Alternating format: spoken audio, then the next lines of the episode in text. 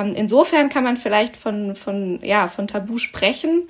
Ähm, was aber natürlich nicht ganz passt, ist eigentlich diese Zuschreibung von, es sollte verboten sein. Eigentlich sind sich alle einig, dass das etwas ist, was stattfindet und was man bekämpfen muss, was, was nicht gut ist und wo man aber auch nicht viel Wahl hat, ähm, reinzurutschen. Und damit ist das zum Beispiel eine andere Form der Tabuisierung, wie sie zum Beispiel im strafrechtlichen Sinne oft benutzt wird.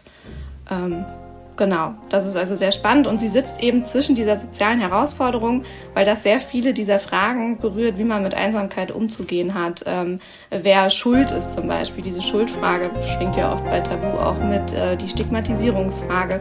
Das alles sind Dinge, die viel mit Gesellschaft und gar nicht so viel mit dem Individuum zu tun haben.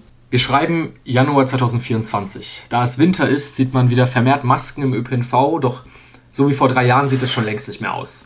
Auch schütteln wir uns wieder die Hände, umarmen uns ohne schlechtes Gewissen, lüften nicht jede zweite Minute, gehen ins Kino ohne Maske, ins Stadion, Körperkontakt und soziale Beziehungen scheinen wieder zu das gekommen zu sein, was wir Normalität nennen würden. Doch, das, was die Corona-Zeit mit sich gebracht hat, das ist noch nicht vorbei und wird aufzuarbeiten sein. Ex-Gesundheitsminister Spahn sagte sehr früh während der Pandemie und folgender Satz ist auch Titel seines gleichnamigen Buches, wir werden uns einander viel verzeihen müssen ob er damit auch die teils unverhältnismäßigen Maßnahmen, dubiose Maskendeals innerhalb der eigenen Partei und Ministerium oder doch die Verteilung schlechter Masken an Obdachlose und Arme meint, das da mal dahingestellt. Was jedenfalls auch aufzuarbeiten gilt, ist, was die Pandemie mit uns gemacht hat, was das Fehlen sozialer Kontakte mit uns als Gesellschaft gemacht hat. Das hört sich jetzt sehr buzzwordartig an, buzzwordartig pseudophilosophisch, aber während sich 2019 noch 10,8% der Deutschen einsam oder mehrfach die Woche einsam gefühlt haben, lag der Wert 2020 bei 26,6 Prozent. In anderen Worten, wir müssen mehr über Einsamkeit sprechen. Sie ist inmitten der Gesellschaft mit verheerenden Folgen. Die heutige Gästin hat sich als Mitherausgeberin des Buches Einsam in Gesellschaft zwischen Tabu und sozialer Herausforderung für 4,50 Euro übrigens bei der Bundeszentrale für politische Bildung zu erhalten, intensiv mit Einsamkeit beschäftigt. Nora Becker, Politikwissenschaftlerin, wissenschaftliche Mitarbeiterin an der TU Dortmund, promovierend zu Privatsphäre im digitalen Zeitalter und heute zu Gast in diesem Podcast. Hallo Frau Becker. Hallo, vielen Dank für die Einladung. Ich freue mich schon.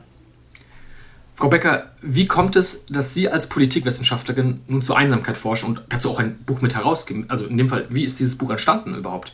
Tatsächlich hat das auch mit der Corona-Pandemie zu tun. Und zwar haben wir uns damals mit mehreren Studierenden zusammengesetzt und gefragt, was wir an der Universität tun können. Während Corona, gegen Corona, gegen Gefühle während Corona etc und äh, sind dann zu dem Schluss gekommen, dass das Beste, was wir an der Uni können, eben über Probleme zu reden ist, sie zu analysieren, sie wissenschaftlich auseinanderzunehmen. Und ähm, haben uns dann als nächstes überlegt, wo eben Problematiken bestehen, die während Corona eben deutlicher sind. Und da ist Einsamkeit recht schnell ähm, hervorgetreten als spannendes Thema und auch als Thema, wo eben gemeinsam drüber reden, vielleicht während Corona zumindest schon helfen kann und haben dann die sogenannten Lonely Lectures ins Leben gerufen, wo wir äh, WissenschaftlerInnen, aber auch Betroffene und in der Praxis mit Einsamkeit arbeitende Menschen eingeladen haben, mit uns und Studierenden über das Thema zu reden, zu diskutieren, zu sprechen einfach erstmal. Und daraus ist dann der Sammelband entstanden. genau. Sind, dann, sind das auch dann Wissenschaftlerinnen dabei gewesen, die auch in diesem Sammelband mitgeschrieben haben? Tatsächlich war Frau Bücker schon dabei von Anfang an und Herr Schubin ähm, als Teil der Lonely Lectures.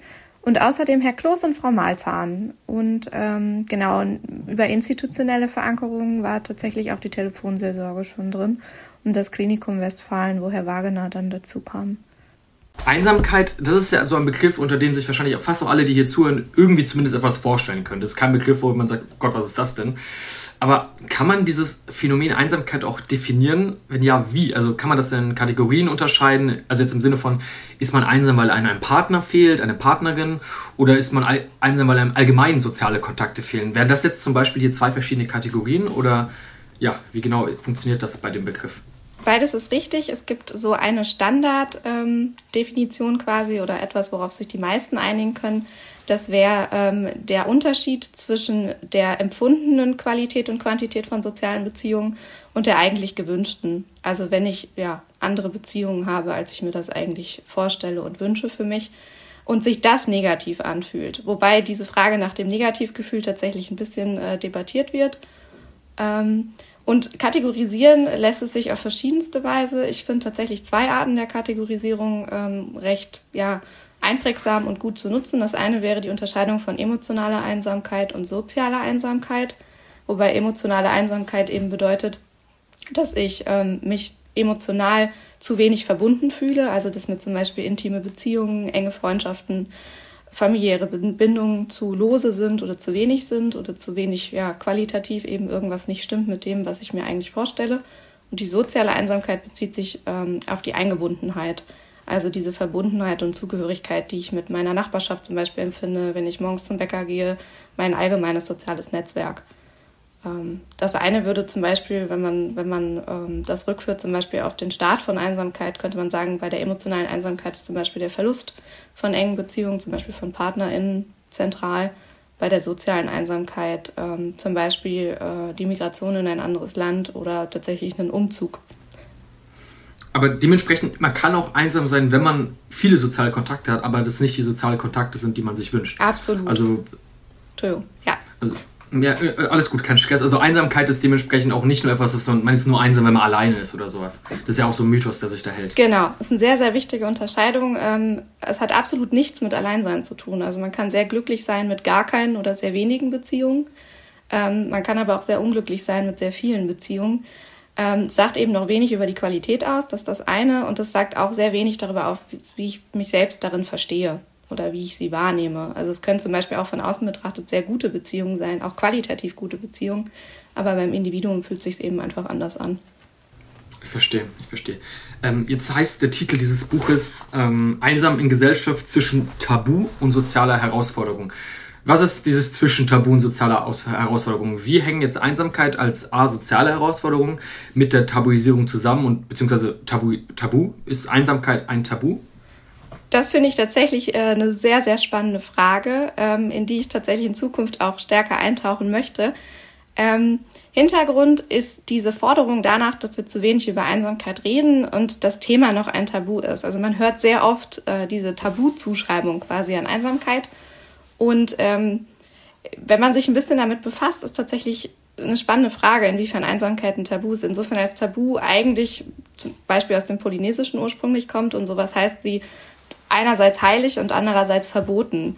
Etwas, das man gar nicht anfassen darf. Ähm, es gibt so eine Dreiteilung, undenkbar, unsagbar und unmachbar. Und äh, die finde ich recht passend für Einsamkeit und vielleicht auch für einige andere äh, Phänomene, denen man Tabu zuschreiben würde, dass sie sehr oft eben getan werden oder einfach stattfinden, aber man eben wenig drüber redet und wenig darüber nachdenkt. Und ähm, insofern kann man vielleicht von, von, ja, von Tabu sprechen, ähm, was aber natürlich nicht ganz passt, ist eigentlich diese Zuschreibung von, es sollte verboten sein. Eigentlich sind sich alle einig, dass das etwas ist, was stattfindet und was man bekämpfen muss, was, was nicht gut ist und wo man aber auch nicht viel Wahl hat, ähm, reinzurutschen. Und damit ist das zum Beispiel eine andere Form der Tabuisierung, wie sie zum Beispiel im strafrechtlichen Sinne oft benutzt wird. Ähm, Genau, das ist also sehr spannend und sie sitzt eben zwischen dieser sozialen Herausforderung, weil das sehr viele dieser Fragen berührt, wie man mit Einsamkeit umzugehen hat, ähm, wer schuld ist zum Beispiel. Diese Schuldfrage schwingt ja oft bei Tabu auch mit, äh, die Stigmatisierungsfrage. Das alles sind Dinge, die viel mit Gesellschaft und gar nicht so viel mit dem Individuum zu tun haben. Jetzt haben Sie schon die Schuldfrage angesprochen. Äh, was gibt es da genau für eine Schuldfrage im Sinne von, wer ist schuld an Einsamkeit? Äh, die, oder wird da so die Schuld zugewiesen, wer einsam ist es selber schuld, weil, weil er quasi nicht rausgehen möchte oder sowas? Oder wie darf ich mir das genau vorstellen? Äh, tatsächlich geht man davon aus, dass das oft der Fall ist. Ähm, dass man, dass viele Menschen davon ausgehen oder zumindest den Stereo, das Stereotyp im Kopf haben, ähm, dass einsame Menschen selbst nicht rausgehen, sich nicht trauen, andere Menschen anzusprechen und oft so dieses, diese Reaktion kommt, aber es gibt doch ganz viele Möglichkeiten in unserer Gesellschaft. Wie kann man denn heute noch einsam sein? Äh, gerade in liberalen Gesellschaften mit vielen Möglichkeiten. Mhm. Und, ähm, gibt ja Vereine und alles Mögliche wird ja äh, natürlich gern gesagt. Genau, ja. oder was weiß ich, Kochkurse. Ich meine, finanziell kann man sich ja viel dazu kaufen zum Beispiel. Mhm. Ähm, mhm. Vielleicht sprechen wir ja nachher nochmal über diesen Armutsaspekt auch. Aber der Punkt ist, selbst wenn man alle Möglichkeiten der Welt hat, also ähm, Ressourcen hat, ähm, um in soziale Beziehungen erstmal einzutreten, klärt das eben lange noch nicht die Frage, wie ich an qualitativ gute Beziehungen komme und auch welche inneren äh, Hürden ich habe, die vielleicht auch gar nicht an mir selbst mhm. liegen. Mhm. Also zum Beispiel ist es recht spannend, so diese, diese Debatte darüber, ob ähm, extrovertierte Menschen eher ein geringeres Risiko für Einsamkeit haben mhm. als introvertierte Menschen. Und Introversion und Extroversion ist ja nichts, was man einfach so ablegen könnte. Genau. Wie, wie ist es genau? Also, wenn wir schon dabei sind, ähm, sind extrovertierte äh, Menschen weniger einsam? Es ist nicht so einfach sagbar. Also insgesamt ist ja immer das Problem an Studien, dass äh, Kausalitäten sehr, sehr schwer feststellbar sind. Ja. Es gibt aber ähm, einige Korrelationen, die darauf hinweisen, dass Einsamkeit ähm, auch durch solche Persönlichkeitseigenschaften bedingt sein kann, bedingt aber in dem Sinne, als dass es quasi so eine Art Grundvoraussetzung ähm, sein könnte, die eben manche Dinge verstärkt und manche ähm, abschwächt. Äh, klar ist aber auch, dass es nur ein Punkt von vielen Faktoren ist, also sowas wie ähm, äußere Umstände, die Situation in der Gesellschaft, ähm, der Status mhm. in der Gesellschaft, das sind auch alles weitere Faktoren. Also es ist nur ein sehr kleiner Punkt davon. Weil ich kann es mir jetzt rein theoretisch gut vorstellen, dass zum Beispiel extrovertierte Menschen einsam sein können, eben in Gesellschaft, um, Leu um mit Leuten um sich rum, da sie eben unter Leute sind, aber es sind eben vielleicht die falschen Leute, unter die, denen sie nicht sein möchten. So könnte ich mir das vorstellen, weil man könnte auch sagen, ja, komm, extrovertiert, mein Gott, da ist man doch unter Leuten so, aber dementsprechend, da hätten wir das, was wir vom Anfang eben hatten, dass man eben auch sehr wohl unter Leuten um mit viel Sozialkontakten auch einsam sein kann. Vielleicht ein Punkt zur Extroversion noch. Ähm, man geht davon aus, dass extrovertierte Menschen eigene ähm, Empfindungen besser mitteilen können. Das heißt, es geht gar nicht so sehr darum, wie schnell und wie gut ich Kontakte knüpfe, sondern auch, ähm, wie stark ich meine eigenen Bedürfnisse äußern kann und rückkoppeln kann. Das ist so ein bisschen der Hintergrund. Ah, interessant. Dementsprechend äh, könnten ja dann extrovertierte Menschen sich dann doch auch die richtigen Kontakte eher raussuchen genau, auch wieder sehr stark vereinfacht gesagt. Ja, ähm, ja, aber natürlich spielt da auch, das ist ein schönes Beispiel dafür, wie stark Gesellschaft, Beziehungen und Individuum wieder zusammenhängt, weil natürlich auch mhm. die Zuschreibungen ganz anders sind, ähm, je Person, mhm. die da vor mir ist. Also jemand, der laut ist und viel redet, wird ja oft mal als oberflächlich abgestempelt. Also es funktioniert in beide Richtungen. Ja, Jetzt haben wir über den Begriff, jetzt sind wir schon über den Begriff soziale Herausforderungen gestolpert und ich habe auch am Anfang schon über Corona gesprochen. Äh, Corona war ja nicht nur eine gesundheitliche Herausforderung, sondern eben auch eine soziale Herausforderung, auch tatsächlich auch danach. Wann fängt man jetzt wieder an, sich die Hand zu geben? Ich, ich kann mich noch sehr gut erinnern, als das erste Mal wieder war, da war ich bei einem Kumpel im Wohnzimmer und wir uns quasi nicht den Ellbogen gegeben haben. Das war tatsächlich aber noch relativ früh. Äh, aber dann haben wir beschlossen, jetzt sind wir eh hier im Wohnzimmer, dann können wir auch uns gleich die Hand geben, wenn wir jetzt die nächsten Stunden hier verbringen. Und ähm, welch, weiß ich noch, dementsprechend war es auch nach Corona auch mal eine soziale Herausforderung. Aber wer hat jetzt, wen hat Corona in, in Bezug auf Einsamkeit am stärksten mitgetroffen? Kann man da eine Unterscheidung finden, wer da eher von betroffen war und eher weniger? Ähm, tatsächlich ja, statistisch gesehen, auch hier wieder sind es vor allem Daten, sind es vor allem alleinlebende Frauen und jüngere Personen, die ähm, stärker von Einsamkeit während Corona betroffen waren. Ähm, alleinlebende Personen erklärt sich vielleicht äh, tatsächlich am einfachsten, ähm, weil die eben wenig, also wer in, wer in Beziehungen oder in Familienhaushalten oder in WGs gelebt hat, hat zumindest die Menschen im Haus gesehen so. Äh, Alleinlebende hatten es da eben wesentlich schwerer.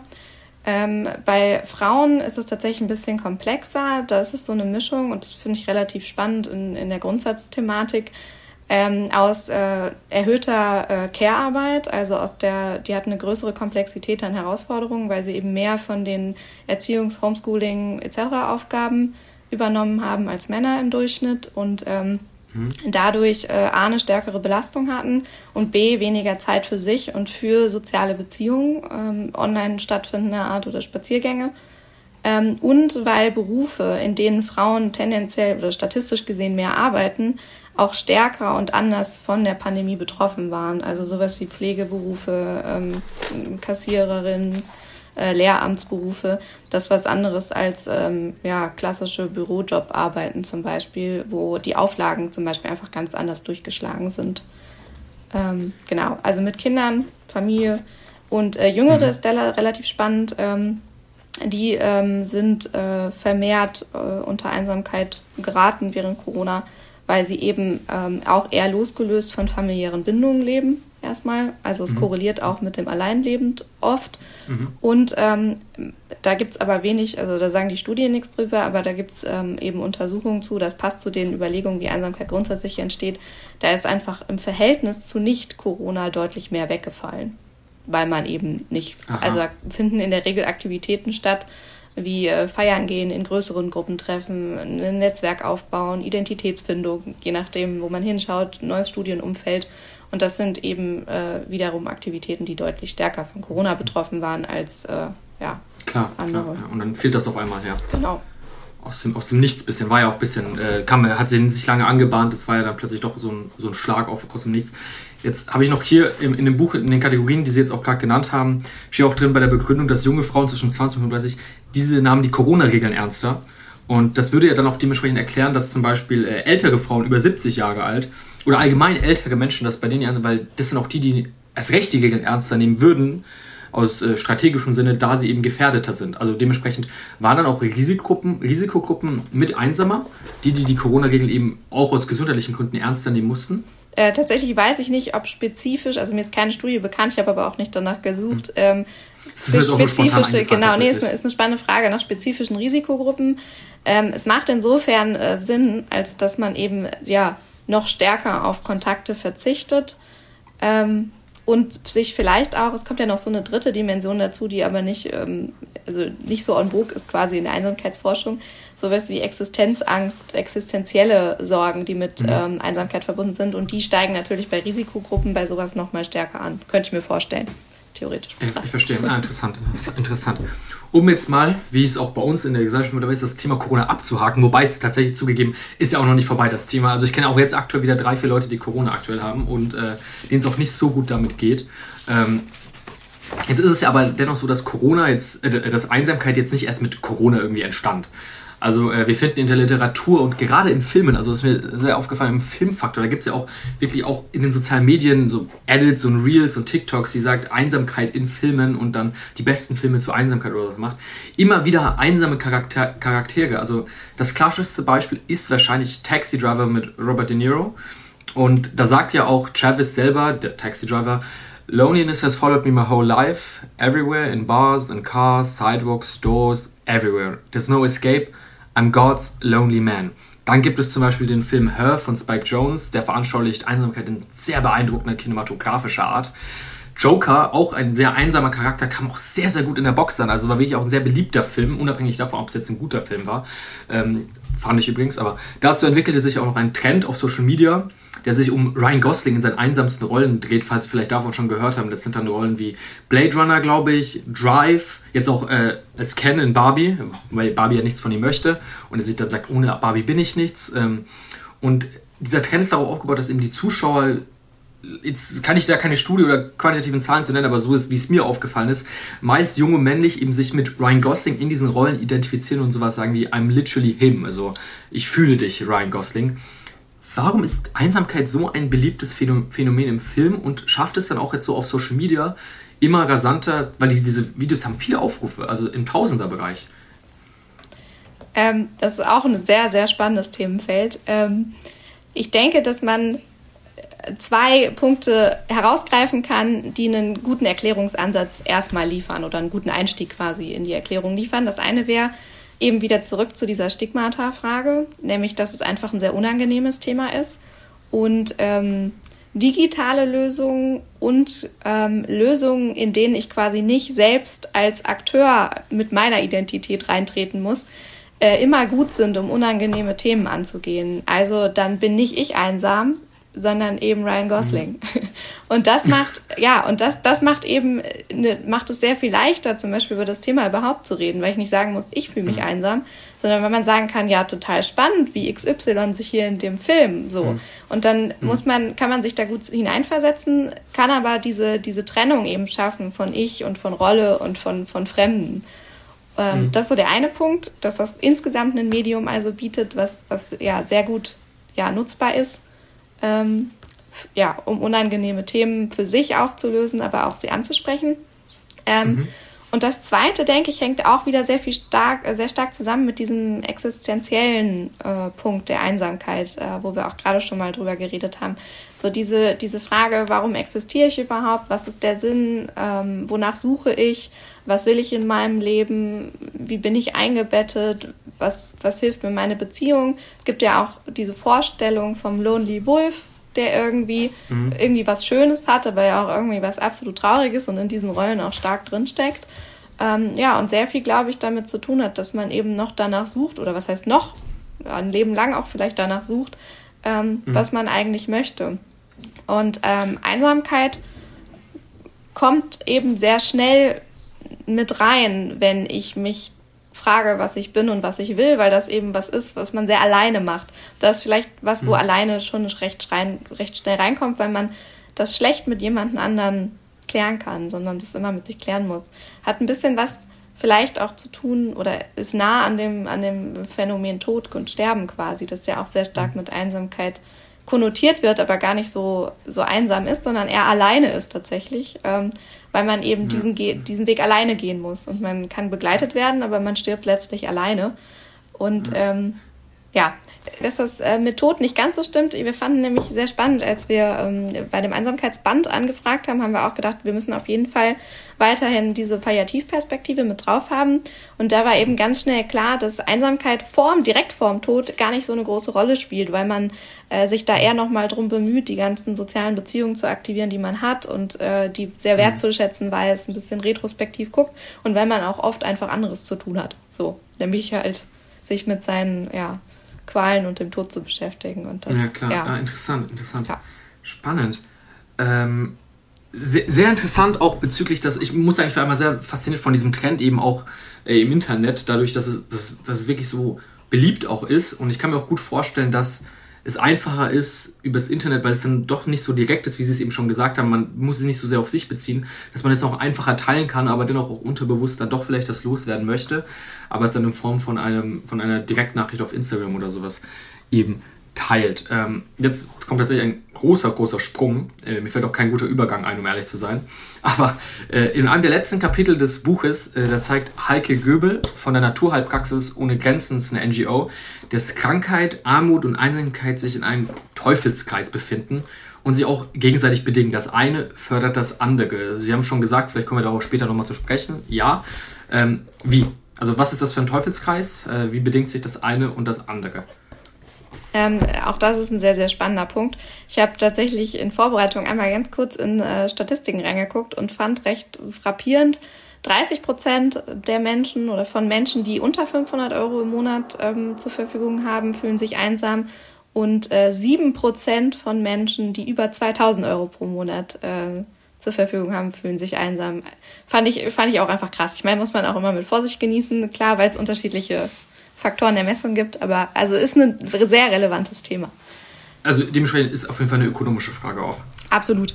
Ähm, genau, also im Prinzip sehr vereinfacht gesagt, ähm, kann Armut ähm, dazu führen, ähm, dass man auch wieder über Scham, Schuldgefühle, Selbstwertgefühle ähm, und aber auch eben einfach ja Kosten und verfügbare Mittel ähm, also die dann auseinanderklassen für, für, für Spaß, für Aktivitäten. Äh, das sind alles Punkte, die sich quasi äh, durch Armut ergeben können und dann eben automatisch, weil eben schlechter soziale Beziehungen äh, angegangen werden können, zur Einsamkeit führt. Genau, es gibt einen Haufen Zusatzfaktoren, die ähm, eben zwischen diesen drei Punkten Krankheit, Armut, Einsamkeit sitzen und das wäre sowas wie Stress. Ähm, Stress steigt ähm, mit Armutsproblematik oft an, Sorgen etc. Ähm, Stress kann auch durch Einsamkeit ansteigen. Zumindest gibt es da erste Untersuchungen zu, ist noch ein bisschen umstritten und unterforscht, aber es würde auch in der Logik Sinn machen, ähm, womit wir dann auch halt direkt im Krankheitsbereich sind, Herz-Kreislauf-Problematiken.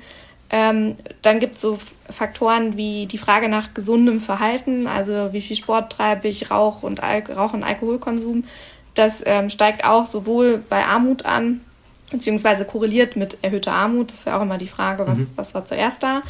Ähm, ja, genau. Das Huhn oder das Ei. Genau, genau. Und ähm, ja, Blutdruck, Schlaf sind alles so Faktoren, Verrückt, interessant. die hängen mit allen drei Dingen oder korrelieren mit allen drei Dingen, aber es ist noch sehr, sehr unterforscht tatsächlich auch. Das ist interessant. Meine Schlussfrage wäre tatsächlich Bekämpfung von Einsamkeit. Ist das eine politische Frage? Aber die beantwortet sich dann auch mitunter von selber, weil Armut ist sehr wohl eine politische Frage. Äh, viele Menschen in Armut, die meisten können dafür überhaupt gar nichts. Und auch, auch wenn das natürlich gerne mal anders verkauft wird von liberaler oder konservativer Seite. Aber, und das zeigt sich eben Armut ist eine politische Frage, dementsprechend ist, und Gesundheit sowieso. Und da es sich ja in einem Teufelskreis bringt, ist Einsamkeit eine politische Frage, oder? Absolut ja. Oder ist es eine Frage der hochbeschworenen Zivilgesellschaft? Es ist absolut eine Frage von äh, Politik. Es ist absolut eine Frage von, von Gesellschaft. Die korreliert ja auch immer damit. Ich, ich finde einen Gedanken spannend, auch da wieder, dass es auch demokratiegefährdend sein kann. Also es gibt von äh, Hannah Arendt schon sehr früh diese Idee der Atomisierung der Gesellschaft, der Vereinzelung, ähm, die eben dazu führt, dass wir, wir weniger Vertrauen haben, dass wir uns weniger für Politik interessieren, dass wir uns weniger für unsere Nachbarn interessieren und daraus eben auch folgt oder folgen kann, dass wir uns insgesamt einfach weniger für andere interessieren. Und äh, dann nimmt sowas wie Wahlbeteiligung ab, dann kann ähm, Engagement jeglicher Art abnehmen und das kann sehr schnell gefährdend sein für Zivilgesellschaft und damit auch für Demokratien. Aber ich musste das mal fragen, was schön. der zweite Teil der Frage war.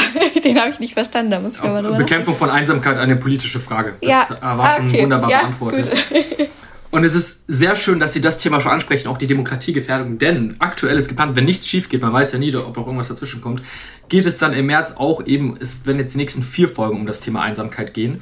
Äh, in der nächsten Folge geht es mit Martin Hecht hoffentlich äh, um das. Ich bin immer sehr pessimistisch, noch irgendwas passieren könnte oder sowas. Aber sollte es auf jeden Fall mit Martin Hecht um das Thema die Einsamkeit des modernen Menschen gehen, wer sich ja darauf schon mal vorbereiten möchte, so heißt das Buch. Äh, ich habe es hier, einen Moment. Ja, die Einsamkeit des modernen Menschen, wie das radikale Ich unsere Demokratie bedroht. Und da geht es immer auch darum, um äh, die Einsamkeit und äh, die Gefahren für Demokratie. Deswegen ist das ein super blendender Übergang. Und dann auch zum Schluss noch eine an letzte Ankündigung, weil wir eben vorher schon über Filme und Einsamkeit gesprochen haben. Es ist, ich habe neulich mit Lukas Kurstadt gesprochen und im Mai sollte dann auch noch eine, das ist dann die vierte und letzte Folge zum Thema Einsamkeit, ähm, mit Lukas die Thematik Einsamkeit im Film ähm, sollte es um soll, es, soll dann darum gehen, und es wird wahrscheinlich um den Film The Trouble with Being Born gehen. Wer ähm, ja, bis Mai sich vorbereiten möchte, das ist der Film, über den wir sprechen werden. Und ja, herzlichen Dank für diesen tollen Übergang. Herzlichen Dank für diese spannende Beantwortung meiner Fragen und auch für die Zeit, dass Sie sich die Zeit genommen haben. Vielen Dank für dieses tolle, spannende Buch. Ähm, auch ich kann es sehr empfehlen. Wie gesagt, bei der Bundeszentrale für politische Bildung ist es für 4,50 Euro erhältlich. Mhm ja, ich bedanke mich ganz herzlich für Ihre Zeit und äh, ja, für Ihre Antworten. Sehr, sehr gerne. Ich bedanke mich äh, sehr herzlich. Ich fand es ein sehr spannendes Gespräch und finde total toll, dass Einsamkeit äh, so einen Platz jetzt über mehrere Folgen äh, bei Ihnen auch einnimmt. Ich hoffe, es funktioniert alles, aber ja, das ist der Plan. Ich danke Ihnen, Ihnen ganz Daumen. herzlich. Dankeschön. Das war Politik ist tot. Wer den Podcast finanziell unterstützen möchte, kann das über das in der Beschreibung angegebene Konto tun oder über den angegebenen PayPal-Link. Herzlichen